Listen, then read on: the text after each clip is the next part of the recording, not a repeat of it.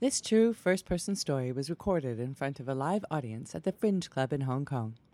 If you want to learn how to tell your best story, sign up on our Hong Kong Stories meetup page, follow us on Facebook, or go to hongkongstories.com.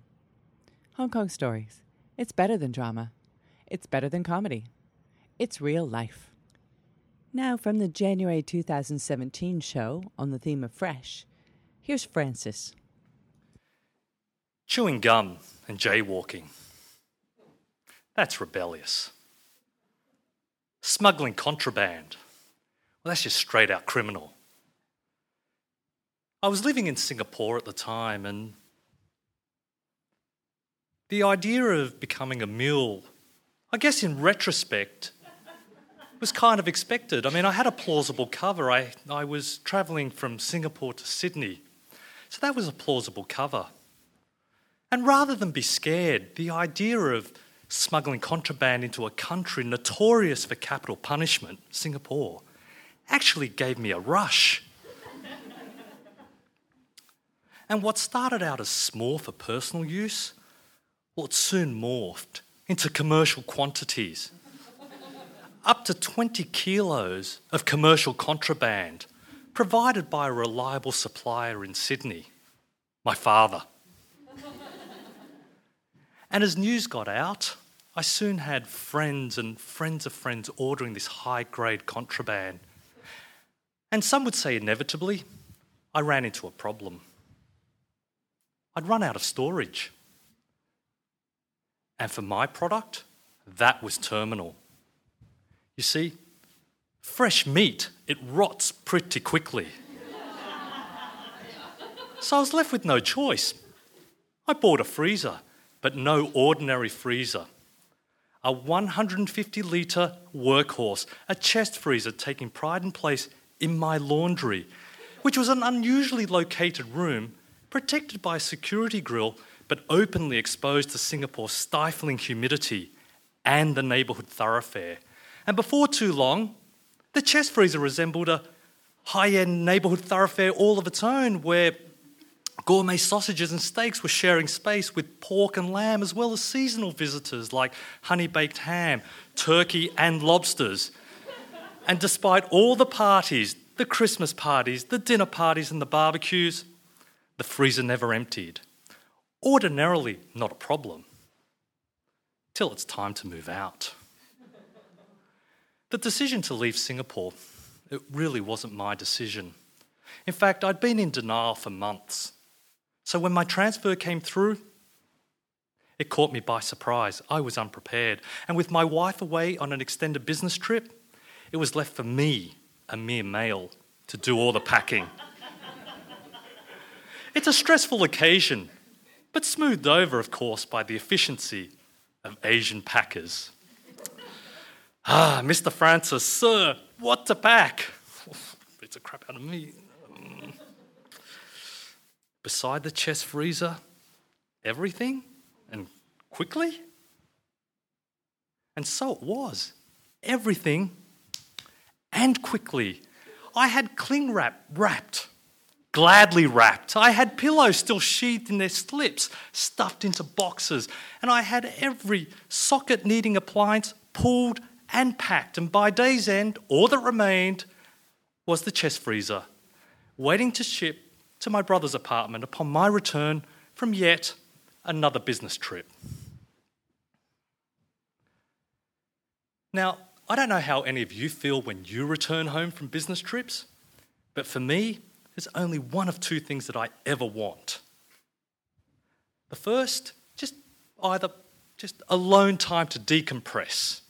The second, sex. Which at the moment is alone time to decompress. but that's another story. Neither of which is offered by security guards nor wanted, I have to say, and certainly not from the two who nervously confronted me as I hopped out of my taxi. Sir, where have you been? And your wife? Where is your wife? You have a problem. Um, wife problem? Yeah, okay. My wife's away on an extended business trip. What's the problem? Someone has died in your apartment. and with that, I was ushered upstairs, and as the elevator door opened onto the neighbourhood thoroughfare, I closed my eyes and I joined the dots.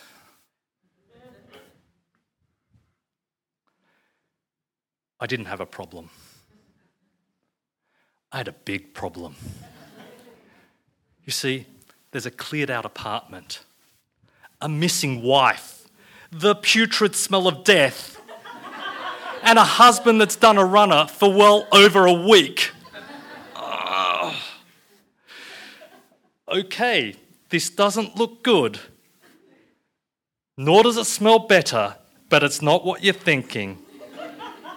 I can explain. And with that, I lifted the lid on a gastronomic orgy gone wrong, horribly wrong. In the week that I was away, the meat had softened and thawed. I had sausages up the rump of steaks. I had lamb and I had lamb and lobster creating surf and turf and the trio of honey glazed ham, pork and turkey. They were creating some sort of non-kosher Thanksgiving celebration that can only be described as a bestial menage a trois.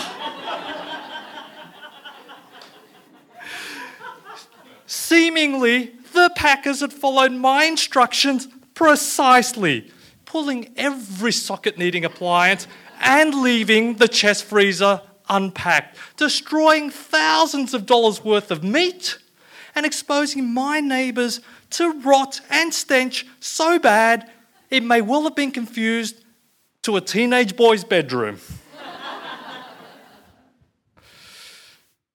now, needless to say, the freezer never got to my brother's. And for certainty, we did do a search of the apartment, and I'm pleased to report no missing bodies were found. So I left Singapore freely.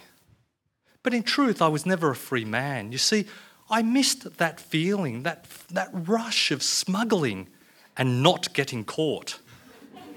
I needed a new market. So, after a couple of years of searching and researching, I eventually found one. But just know this if any of you are ever invited to my place for a dinner party or barbecue, or perhaps a weekend roast, you will be now knowingly aiding and abetting a smuggler which, according to Hong Kong's criminal ordinance, means that you'll be tried and prosecuted as though you are the, pro- the, the principal offender. But you know what? In my opinion, a $50,000 fine and six months in prison, it's a pretty small price to pay for what would be your Hong Kong story.